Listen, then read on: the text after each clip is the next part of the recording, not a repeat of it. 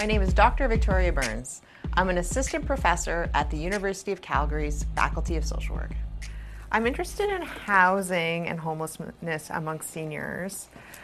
Basically, it, it dates back to my childhood and having grown up uh, with my great grandmother in the home and being very close to my paternal grandfather, whose birthday is actually today. So he would be 110 years old today if he were still alive and always feeling a special connection to older adults. My great grandmother had to move out of our home into a long term care facility, how devastating that was for her, and the same for my grandfather. So, this idea of home and homelessness is a passion for me.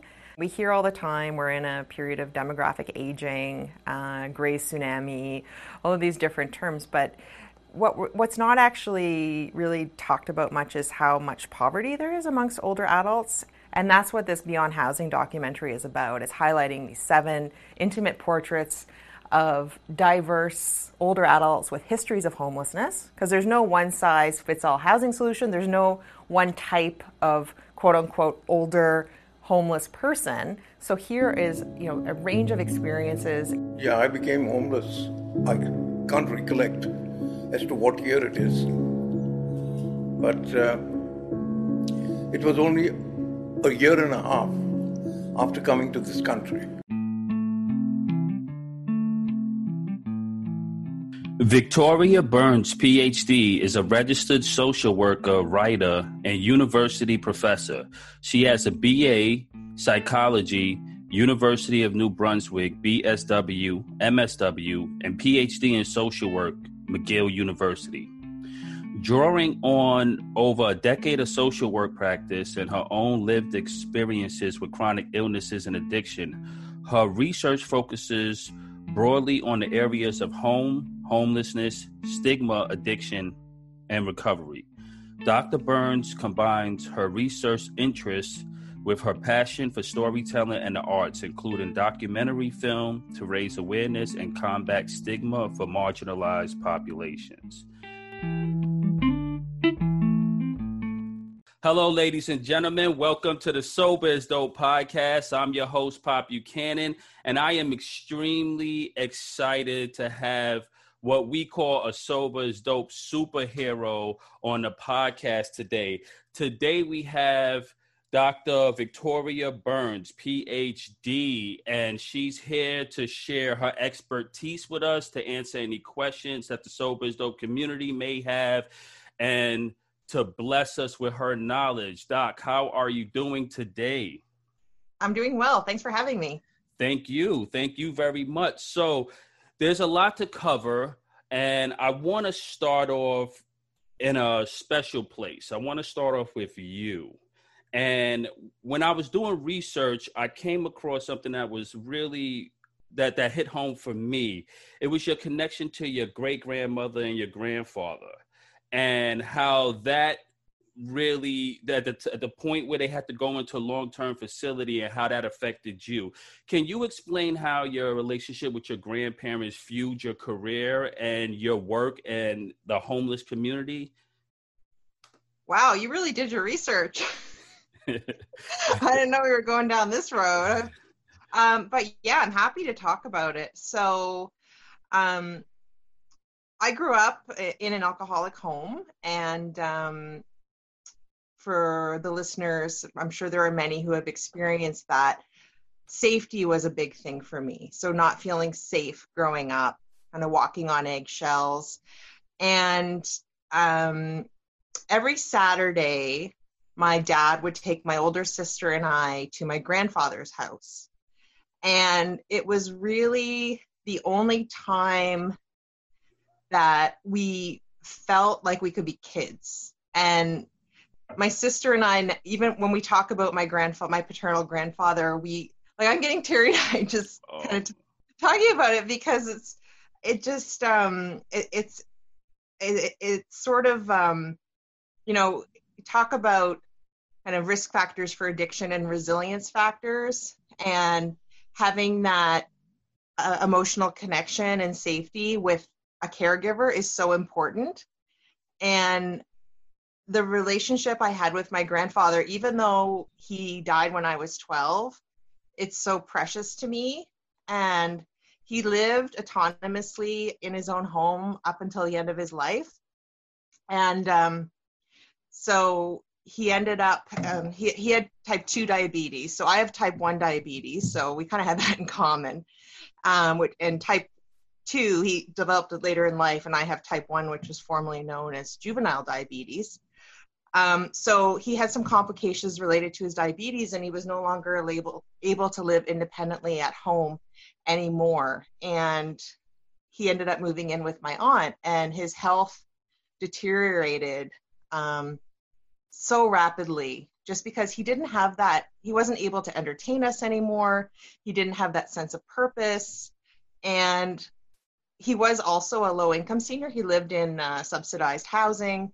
And um, just the community he was a part of in in the subsidized housing was was so important to him so i experienced that with him so i've i've had a very special connection to older adults in general um, but also i think that that spurs from the relationship i had with my paternal grandfather and also when i was in high school my maternal great grandmother ended up moving in with us. And she was just a firecracker. And um, she uh, her and I got along really well, and um, yeah, she ended up same thing ended up declining. She needed 24 hour care by the end of it but she was well into her 90s so she transitioned into a long-term care facility and just went downhill so quickly after that. So um, this experience of place sense of place home um, i've always been really intrigued by that belonging what it means to feel in place and that led to a career uh, first as a home care social worker with older adults.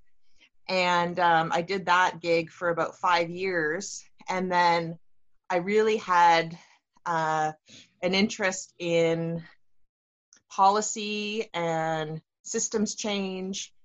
And I couldn't do that as a frontline worker. So I ended up kind of using my career in home care as a jumping off point for my master's in social work. And then that eventually led into a phd in social work and working really with the marginalized of the marginalized. So we're talking about people um, who are experiencing homelessness for the first time in later life actually was the population i was focusing on so people who had lived in stable housing for most of their life, had quote unquote, you know, normal jobs, family life, and found themselves on the street for the first time at age 50 and over.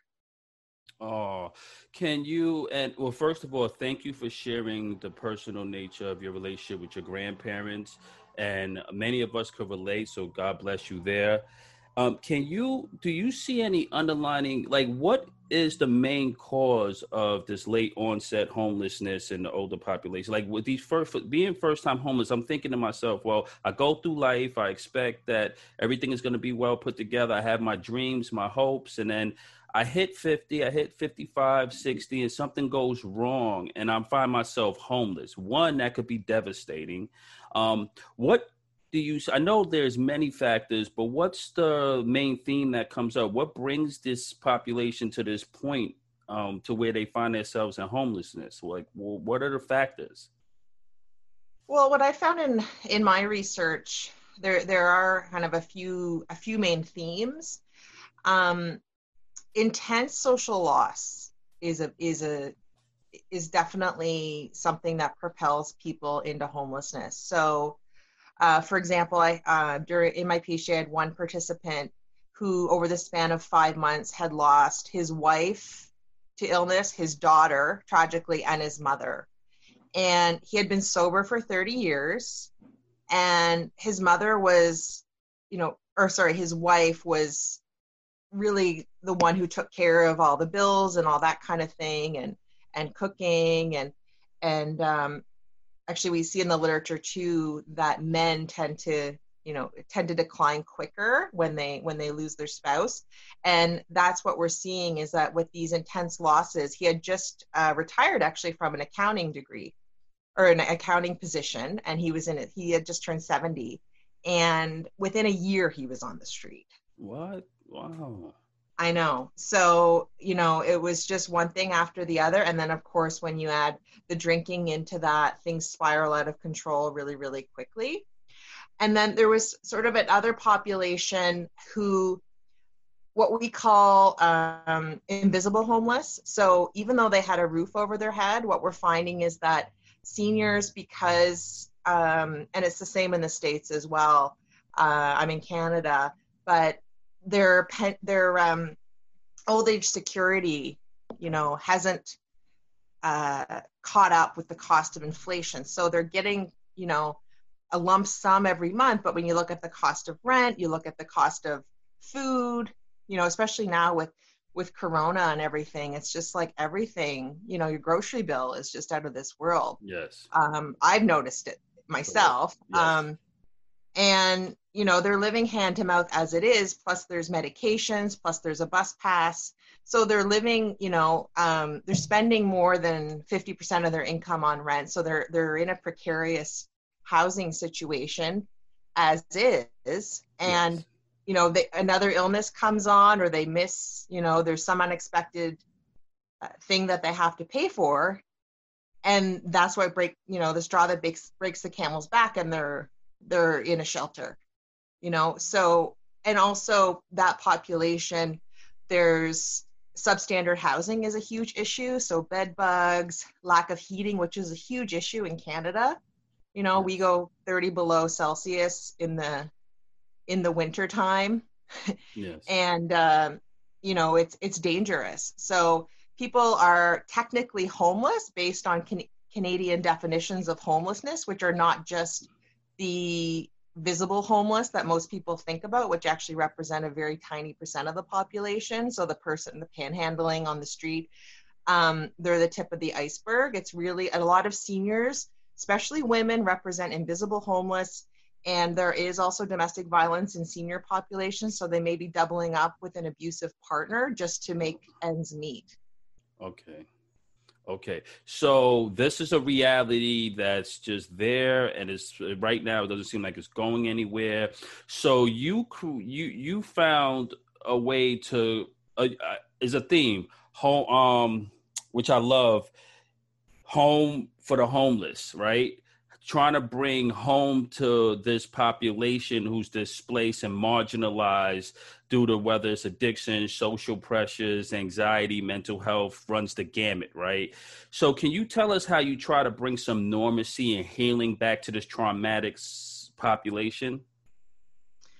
right so i am a researcher I, I will just put that up front that i'm i have a you know i i worked as a clinician in my undergrad but i'm not a frontline worker. So what i do the work i do is put forth policy recommendations and practice implications right? So um i'm just kind of putting that up as a as a Yes, yes, starting point. absolutely. um, what the main findings um, or the, the, the things that I've written about the most are how can we move or shift from a punitive model? And this is the same with you know if we're looking at rehabilitation for addiction right? Homelessness. It's like let's treat people who are living in poverty as criminals. Yes. you know i don't know if you've been in homeless shelters before but literally it's you know line up outside get a number. It's very dehumanizing. Correct. and we expect people to bounce back and, and find housing when becoming homeless is a trauma in itself. That's so how can we employ trauma informed care within our systems? And part of that is even the design. If you think about so i'm very much I, i'm very interested in physical spaces as well and how right. They you know what messaging they give so exactly like that lining up you know is there a way that can that we can do something that's more humane than that Yes. um is there a way you know privacy is a huge thing you know here we have people who have lived you know especially with seniors where you know there's a lot of violence in shelters and and um you know bullying right Right. so is there a way to ensure that people have privacy, like giving people a private room. And some of the women's shelters have done better. They're smaller scale, but we're trying to kind of eradicate that large kind of warehouse of, you know, um, shelter model for people experiencing homelessness because a it doesn't work so even if we go with more of a conservative cost saving tactic you know we can say this actually doesn't work to warehouse people experiencing homelessness who who are sick you know suffer from addiction mental illness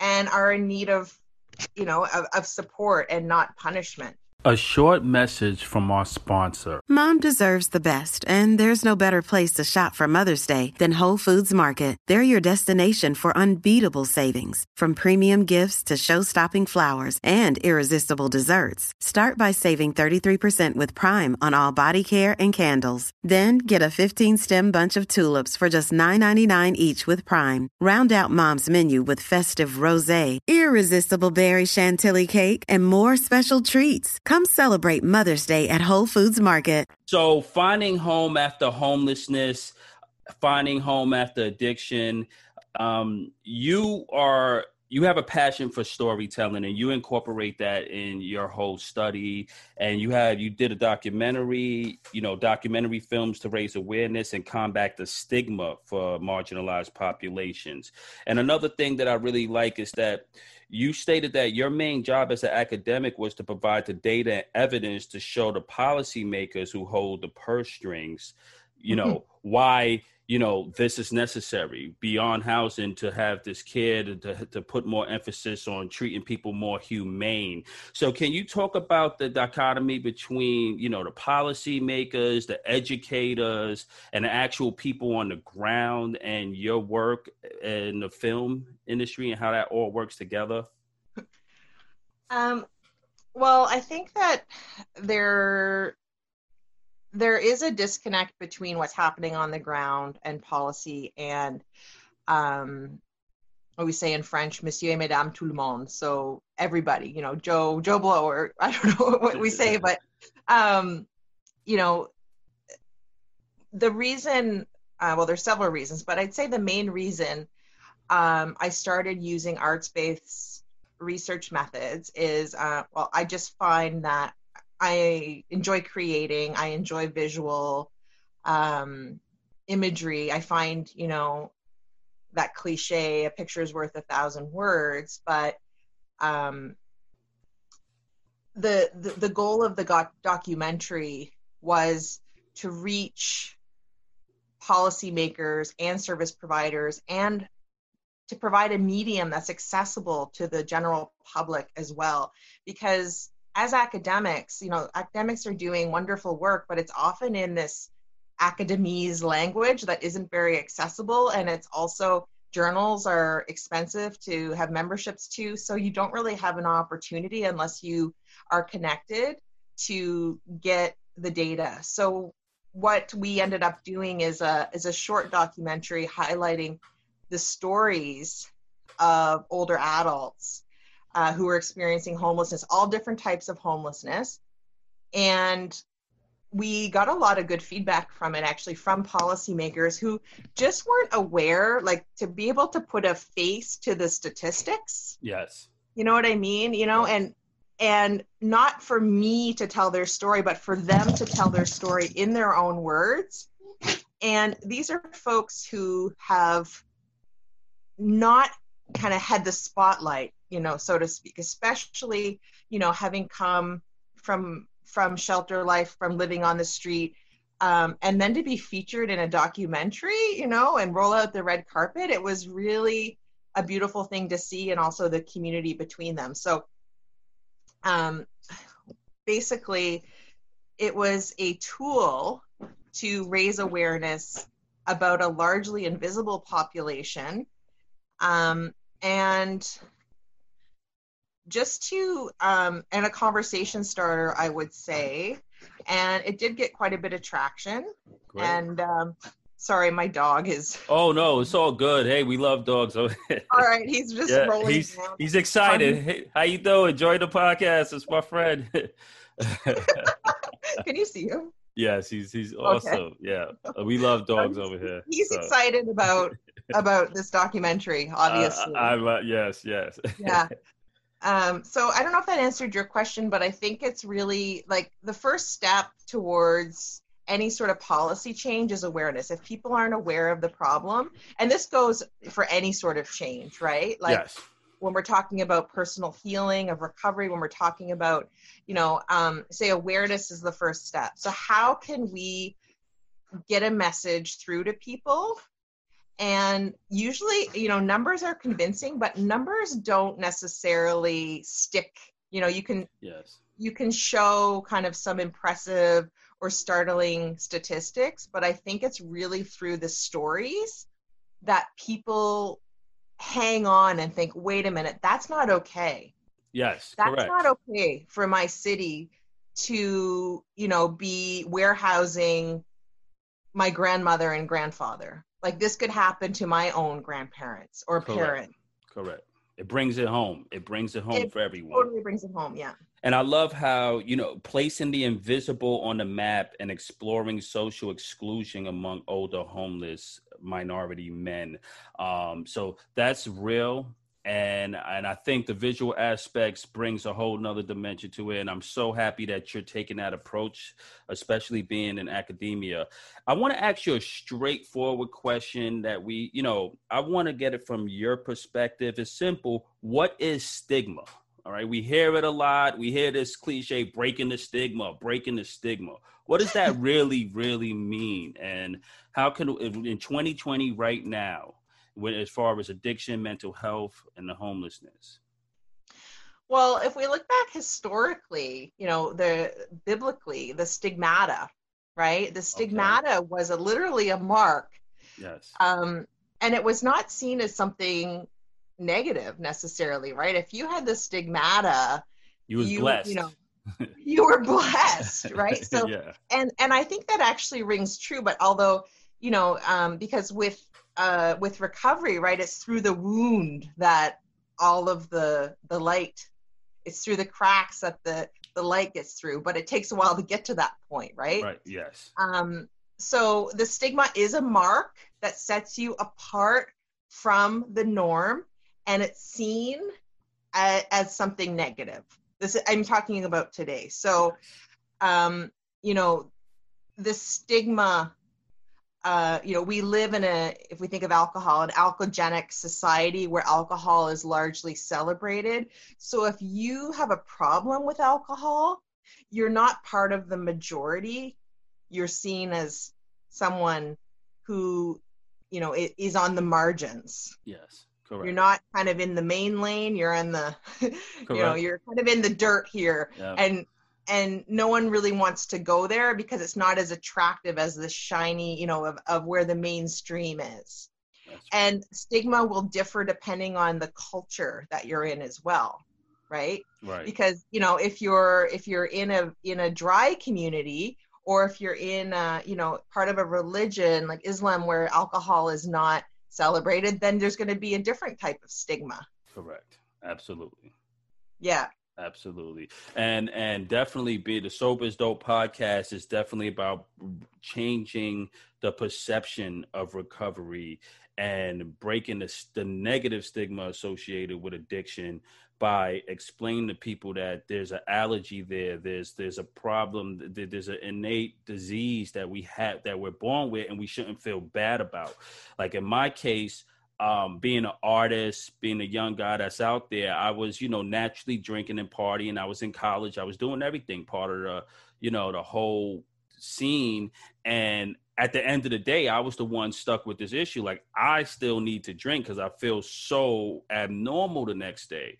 And it wasn't, it took almost 15 to 20 years to understand my relationship with dopamine and the neurotransmitters and my mental, how mental health played into it, how trauma played into it, and bereavement, and how all these things made me at risk for, um, you know, alcohol, being an alcoholic who had a mental health component.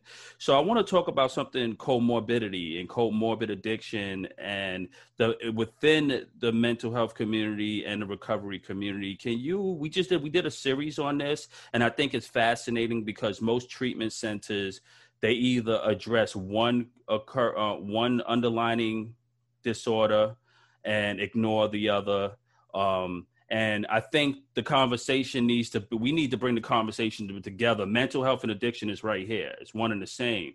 So, can you talk about comorbidity and your experience, especially with the homelessness and just marginalized, and or in general for the whole addiction community? Right. So, that's a really interesting interesting topic for sure and you know when we think of homelessness, one of the one of the big issues is is that it, it is this what we call a wicked problem, right? It's so complex. Yet everyone's working in silos, right? Is it uh, a housing issue? Is it yes? It's always a housing issue, but it's not just a housing issue. It's a mental health issue as well. It's a physical health issue, especially when you have seniors. When we're talking about seniors, right, who need foot care, who can't walk, who you know, who can't get up the stairs in a homeless shelter because you know they're not mobile and they don't allow walkers. All of this business. So um, my understanding and from the research i've done um, i adhere a lot uh, to the work of gabor mate. I don't know if you yeah i think we just featured him on the podcast. He's excellent. Oh okay. Sorry you did. Yeah, yeah. he's amazing but um yeah trauma right trauma is the thread through all of this. Yes. You know, in my own personal and professional experience, I have yet to meet a person who has not experienced trauma to some extent and you know he, he's definitely he's he's the guru of this but we need to broaden our understanding of what trauma is right that right. there's covert trauma and overt trauma yes. um and you know the field is just bursting right now. And i think that's really promising because i think that approaching the issue through a trauma informed lens is yes. going to open it up and move it like we were talking about before from a logic of control um, and punishment to a logic of care. Yes. And community. And that's the direction we need to go in I love it. And um, Dr. Gabor Mate, when we, we we had, he was talking about pain and addiction. He said all addiction stems from pain, right? It's some form of pain, and then we process that as this trauma.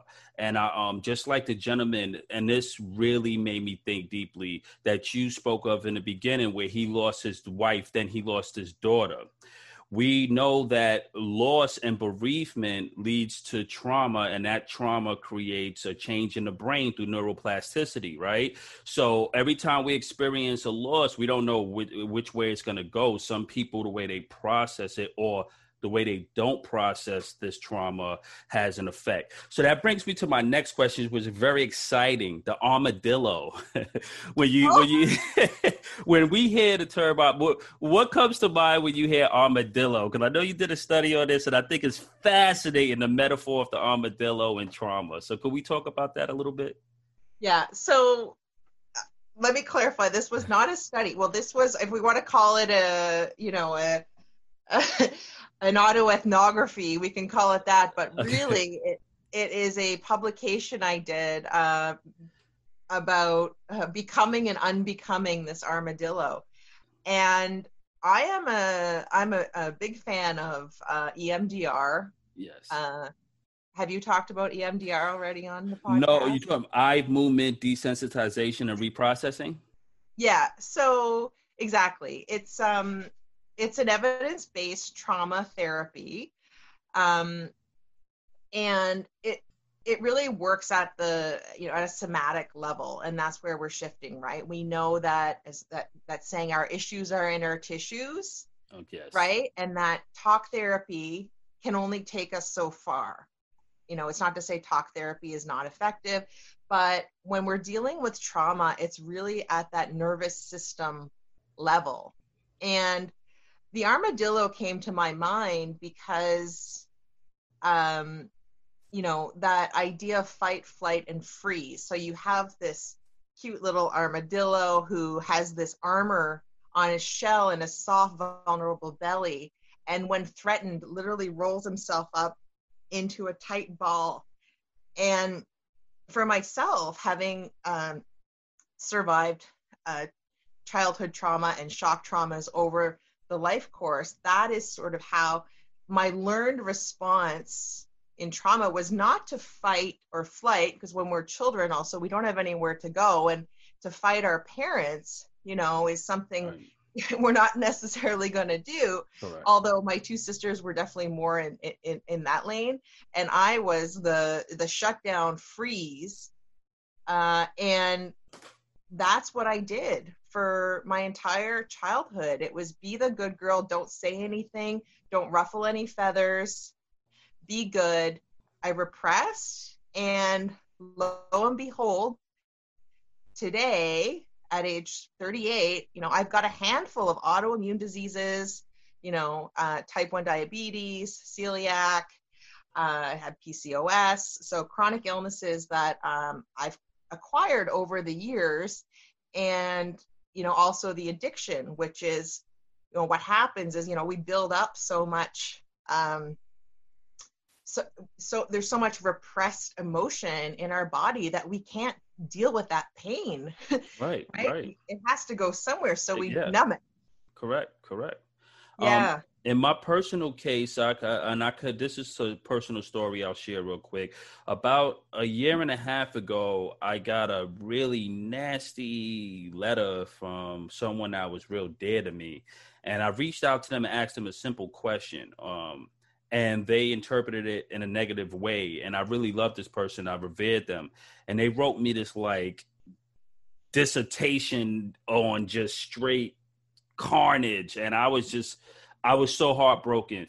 And I remember at the time, that's the first time I really was triggered. I wanted to fight. I wanted to hit something. I wanted, and I just, and I was out of state visiting family, so I had to drive all the way back. And literally four weeks later, I developed a, a debilitating lower back injury where I just couldn't even stand up, and then it just happened out of nowhere. And then it took me some time, and I traced it back to that letter and how angry I was and how heartbroken I was. And I had nowhere to put that energy. That's the first time in my life I had nowhere to put it. And I should have immediately went to therapy. I should have started meditating. I should have really worked it out um, and I just really held it in. And I'm fine. I'm just now dealing with that. I'm just now. Now it's a year and a half later, and I'm still like I'm finally able to really work with my back. I have to wear cushions behind my back all the time now, and I'm like, wow, one negative experience. If that, if they could do that, how does that look through time for someone who doesn't know how to deal with their emotions and where to put this trauma? It could really tear someone down. So um, i have a question from someone in the sober is dope community that really did, has a hard time with mental health. And sometime they'll submit a question that asks a professional like yourself. So you mind if i read the question for you go ahead all right this is from janelle Janelle asks, What should I do when traumatic memories come to my mind and I try to force myself not to think about it, but they still keep returning and getting worse? What we resist persists is the first thing I would say. Okay. Again, that's when the armadillo mode, right? When when we don't accept the emotion we still hold on to it. And so, what that looks like is rumination. What that looks like is what happened to you. Um, Bessel van der Kolk uh, wrote a book called The Body Keeps the Score. Wow. And that's exactly what happens. So, this is where trauma informed therapies come in.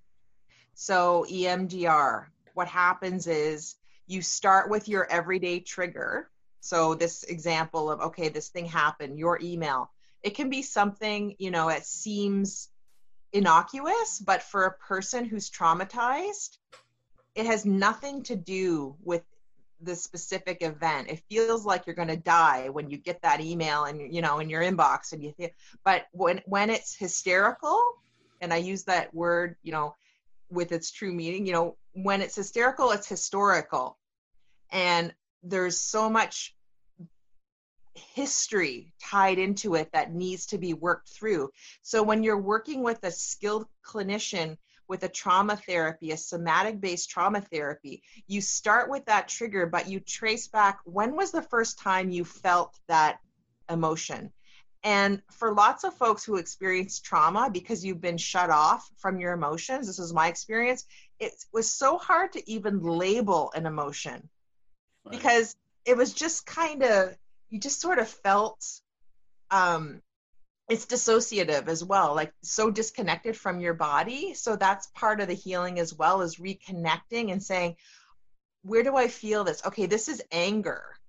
And for a lot of people um you know who were quote unquote the quintessential good girls feeling anger was not seen as acceptable right so right.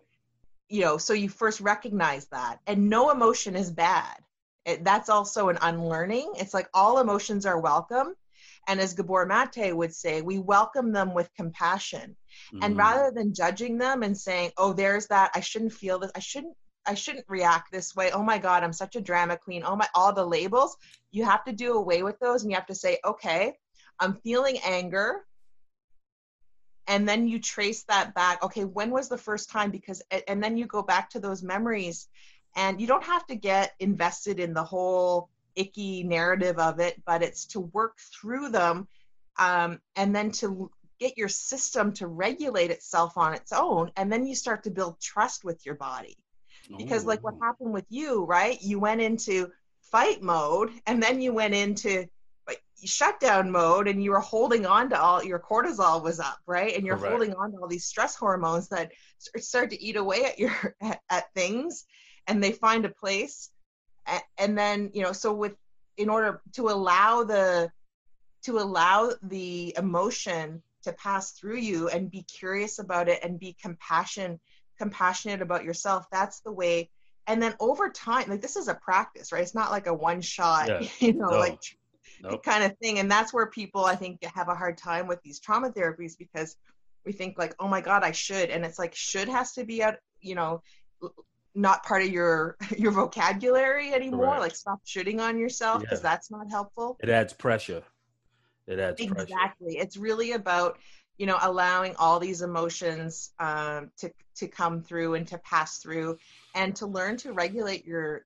your to regulate your nervous system again. Right and and I and one of the main themes that we talk about on the Sober is Dope podcast is deactivating the parasympathetic response, that fight or flight response, with um, mindful breathing and mindfulness, meditation, um, taking time out every day to bring yourself back to a focal point, having a gratitude journal and things like that helps because this is a ongoing thing. And we have to watch the triggers. In order to maintain recovery you have to be mindful of potential triggers and you have to have an action plan and tools in place for when you know a trigger arises and how to evade that and to watch out for the stress so i love that when i was looking into md uh, M- emdr um, and that was uh, invented by francine shapiro as a form of psychotherapy.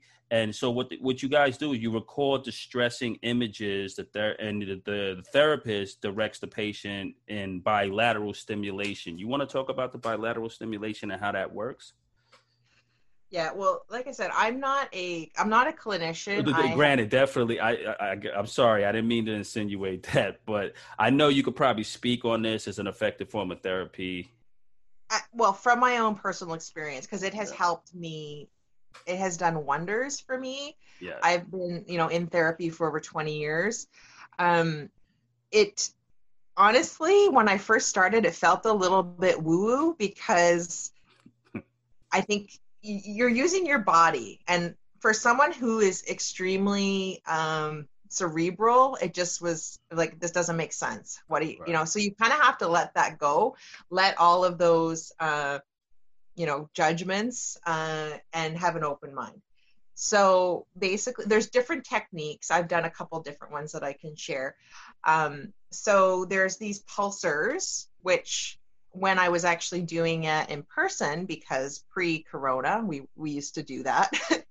um, and I would literally hold on. So when once we would identify what the trigger was. So something something that had come up through the week um, where I got activated. Um, so then we would she would my my psychologist would prompt me through um, to focus in on the sensations and when a difficult part would come up so when i would get more activated i would focus so it's literally these pulsers you hold in your hand that pulse bilaterally and there's something about that mechanism that rewires the brain essentially. It opens up different pathways. So you know say there's something when you go um, it kind of basically creates more space or capacity in your brain to handle situations in a different way and not get so um, you know get into a trauma response where you shut down and get really tight and everything feels like death okay. so okay. You, literally that's what it feels like so it basically creates more space by by going through um, what the memories were, what the experience was, what it felt like, connecting it to the body, and focusing on this bilateral movement. And it's called eye movement reprocessing desensitization. So it actually reprocesses the memory.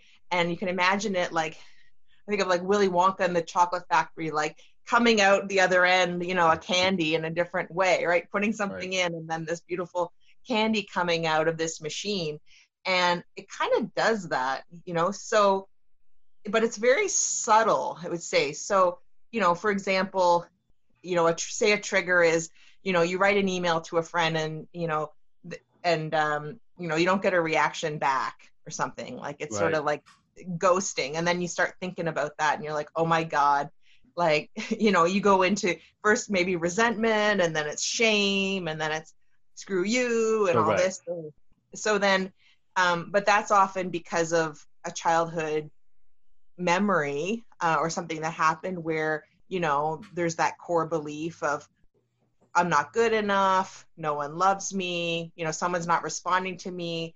It's you know they're rejecting me yeah. right? Correct. So by working through and kind of coming up with uh, working through those emotions at a somatic level and being a you're reprocessing it. So you can use the pulsers, but you can also use what we do now because of COVID is I there's um if you Google on YouTube uh, EMDR uh, uh, I think it's EMDR processing or something like that.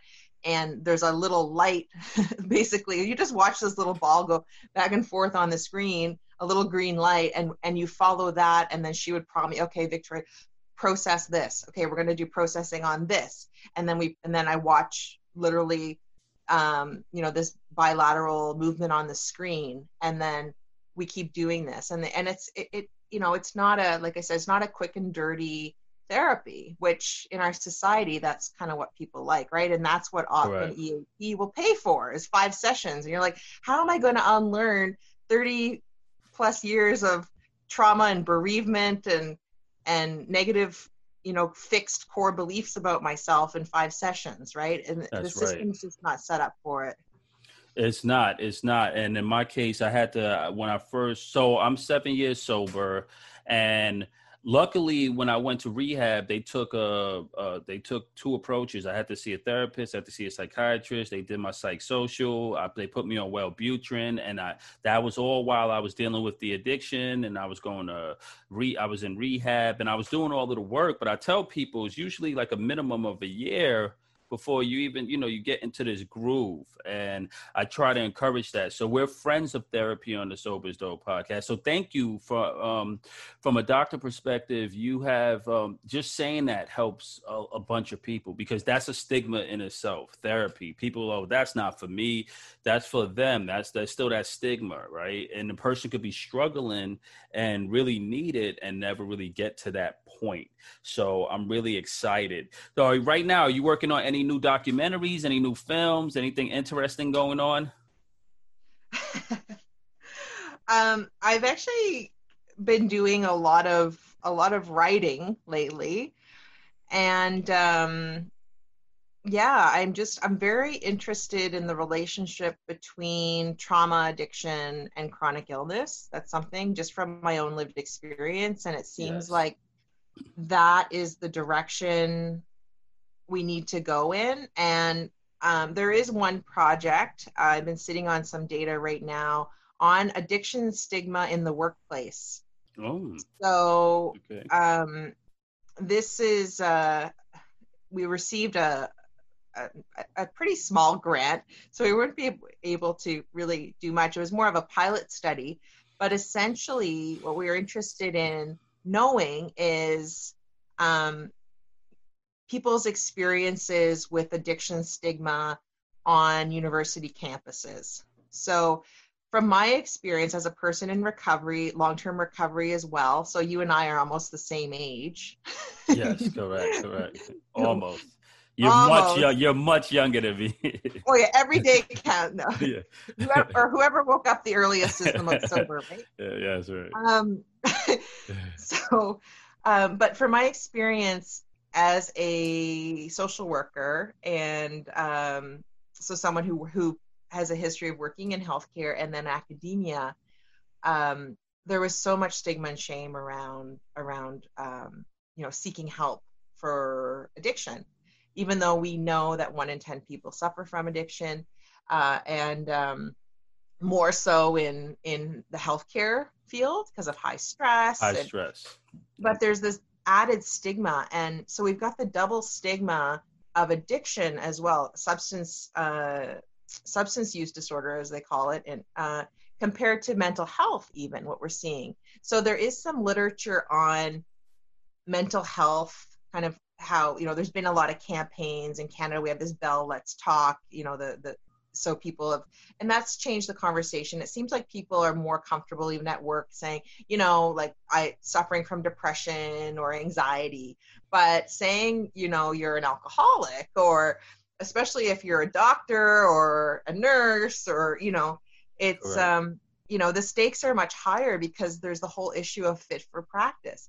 So anyway all this to say that um you know it kept me sick for a very long time not being able to get the help that i needed. And i know from meeting other professionals in recovery that who are you know still quote unquote in the closet that it's doing a disservice i think to their communities as well because it's seen as something you know all those old stereotypes that aren't true um you know being a loose cannon being a you know oh my god like you know the whole moralistic arguments obviously if people are you know if we if we saw it for for what it was um that these are people you know in pain traumatized people often you know it would be a different conversation. So um we interviewed all of the deans of the university and staff people working for you know in staff wellness and human resources just to get a lay of the land of their experience uh, with people going on medical leave or people reaching out saying look like you know i'm struggling. I need some time off. And there has been there was literally one person like and these are people who have histories of working you know in academia like decades.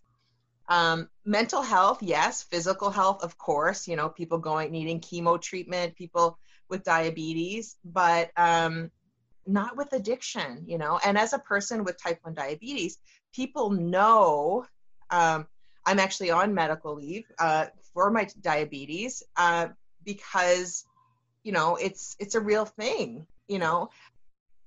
And people go on medical leave all the time for physical illnesses right? And there's people aren't ashamed. Imagine if every you know cancer survivor was ashamed to share with other people experiencing cancer that there is a you can recover and that's right. kind of how i see it right it just doesn't make sense so what we're trying to do is um, you know put it on the map okay addiction stigma in higher education is a and i think university and college campuses are are unique as well because you know binge drinking is celebrated Yes. but there's people who can't drink in safety so how do we help those folks right and again that awareness piece and maybe a documentary will come out of this eventually i think Um, but it's really hard to, um, because of the stigma, again, to interview people, you know, professionals like who are in recovery. And I think that's a big issue. And you think even there's um, you know special AA meetings for doctors and lawyers because they can't mix amongst the you know. Absolutely absolutely. No, li- liability issues there. It's liability yeah. or, or, perceived and, liability issues right? Exactly. And and and if you in the states it's different than here but you know you're if you're in it if you have addiction a history of addiction you have to get tested you know every month or you know you basically are you know have a a babysitter checking up on you. And it's very it's it's very controlled right? Just right. to make sure you don't relapse and there are definitely risks. I'm not saying you know that there are definitely real risks there but you know is the approach again that punitive or is it coming from from a place of trauma informed care? And i i think we're still more in the uh, you know people who are addicts need to be there's something wrong with them. Um, you know there's something bad like about that rather than saying wow here's a person yeah who has a genetic predisposition who has this history of trauma that set it off you know? Like right. can we be compassionate and help people rather than keep them in the closet? And that was what my experience was is this when i ended up getting my first full-time position saying don't tell i had senior professors saying you know because i was doing research in the area of homelessness. So we know research and you know or homelessness and addiction are, are you know or there's so much overlap. And i felt like i couldn't quite get into my share my research in an honest in an intellectually and emotionally honest way because i was you know it'd be like you trying to do this podcast and not telling anyone you were in Absolutely. recovery yourself. Like, That's right. It, it'll be hard. it'll be difficult. right? Like you always feel like you're you're living like a half life or something. Yeah. So anyway, I ended up, you know, now I'm I'm you know, as I say, out of the closet because I'm in a position of privilege as well. Like and I think with great privilege comes great responsibility. Like you know, I have, you know, not when you're living on the street, you don't have the privilege of deciding to keep your use secret or not. Right? Right, right. And so I think that we need to have people such as yourself who are spreading the word, you know, that this isn't something to be ashamed of, you know, and I think it's like little by little the, the pendulum is swinging more into that openness and and seeing it as you know opportunity and even celebration you know that that's right. drugs are and alcohol are not you know basically just have more of a balanced view about you know what the consequences are as well of Correct. of uh, drug and alcohol use right? That it's not a benign substance. That's right. And um and yeah so uh, that's like so important and that's the whole mission because i always shed light on the same people that's judging most likely are closer to the functional alcoholic side and no one ever wants to talk about the functional alcoholic and and that reality you're one drink away or one one day away from just being uh alcohol uh, you know struggling with alcohol. So i have a i had did a, a cool episode called from functional to alcoholic right? Because people always try to separate the two and the alcoholic is an alcoholic. It's like trying to separate like low grade depression and high functioning depression and trying to say they're both two like it's just they're not it's different. But it's both it's some form of depression. It's on a spectrum of depression it's still a mental health issue there. So my thing with people is i had to make that decision with my family. And you know i remember one of my members of my family pulling me aside one day and saying you know joseph you don't have to um talk about your addiction right? Because we was at a family gathering. It was a lot of people around. It was a doctor who came up to me um and he saw me with an aa book came to believe one of my favorite books and this doctor like literally lost it pulled me aside and said hey like we it was like this thing of ours. And he said you're in aa i said yeah i'm just this is like my first this is year one of my recovery. And he said man this is awesome. And he was talking to me one of he was a friend of one of my family members. And my family member was a little embarrassed because he was saying like you know joseph you don't really have to. And i said well how how would it be? Uh, how, I I need to.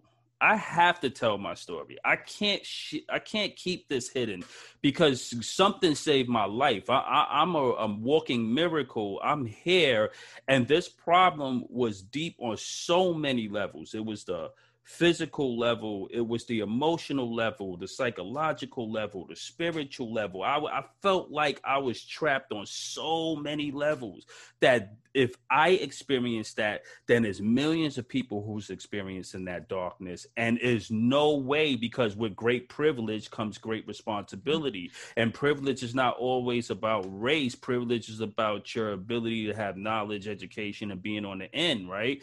And I I went through the fire, so I was privileged to have survived. So I had to share it. So that's why I said no. And then I did a then I started a podcast about failures. Like, oh my god! And then I had to take into account my profession. Like I, I am a real real estate investor. I had I you know I'm a college graduate. I, I work with a lot of different functions. My my family. My one of my brothers is a Catholic priest, so it's the whole connection with that, and it's a lot of exposure. And then I had to say, well, what's my professional risk? And I'm like, there is no professional risk really because I'm in recovery that means that I'm operating at the highest level of society now. I don't drink, I don't smoke, I barely party. I'm good. I hey, I'm a pillar of health, right? So I could go out there and share the story. But most people don't want to take that leap of faith, right? So that's where the anonymous movement is coming from. And I think the more we you know the sober curious movement is doing a great job at helping people start to realize that hey there's a lot of benefits in recovery and it's kind of cool.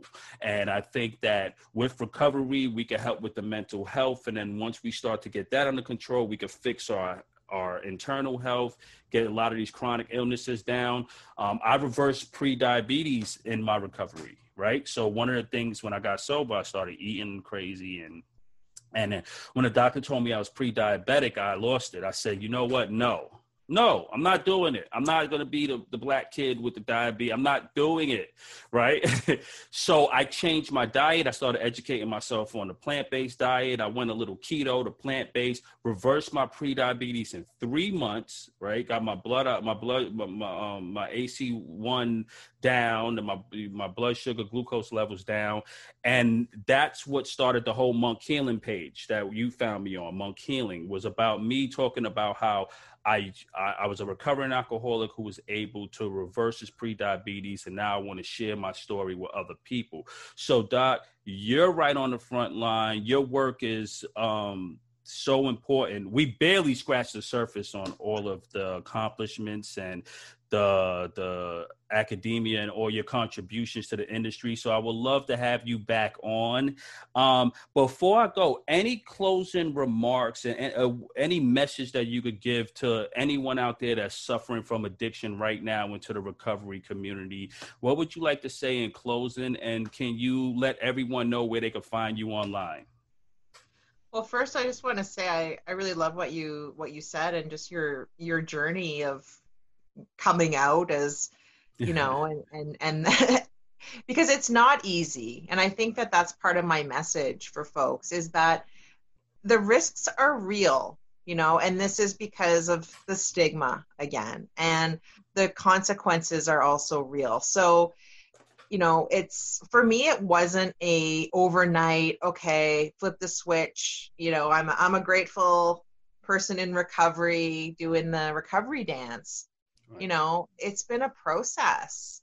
It's been a really difficult process. And I think it ultimately, the, the word that comes to mind with recovery is freedom. And when you're in recovery and you're still leading that double life of sneaking around, uh, going to sneak into meetings, oh did does this person know? Did i tell this person? Or is this person not in the person who knows group? It it's that cognitive dissonance again right? Where you're right. holding these two disparate beliefs and that creates tension.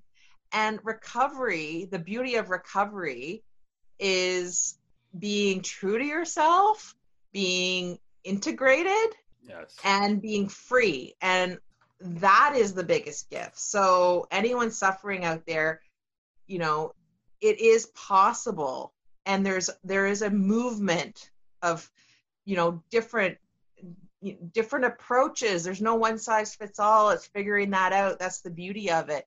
Um, so yeah you're just definitely not alone and if you have any further questions or comments you can reach me on my instagram account. It's the handle is at beaties as in diabetes beaties and bites b-i-t-e-s and we didn't like get to talk much about food, but that's another passion. Oh, we'll get into that. Uh, too. Well, maybe we'll have we'll talk about that on our next episode. And and Doc, Doc, if you don't mind, we would love you to be uh, one of our resident um, docs who could come on and give us your knowledge and help us work through some of the, the recondite studies and stuff that's out there and kind of digest a lot of that to us. It would be an honor.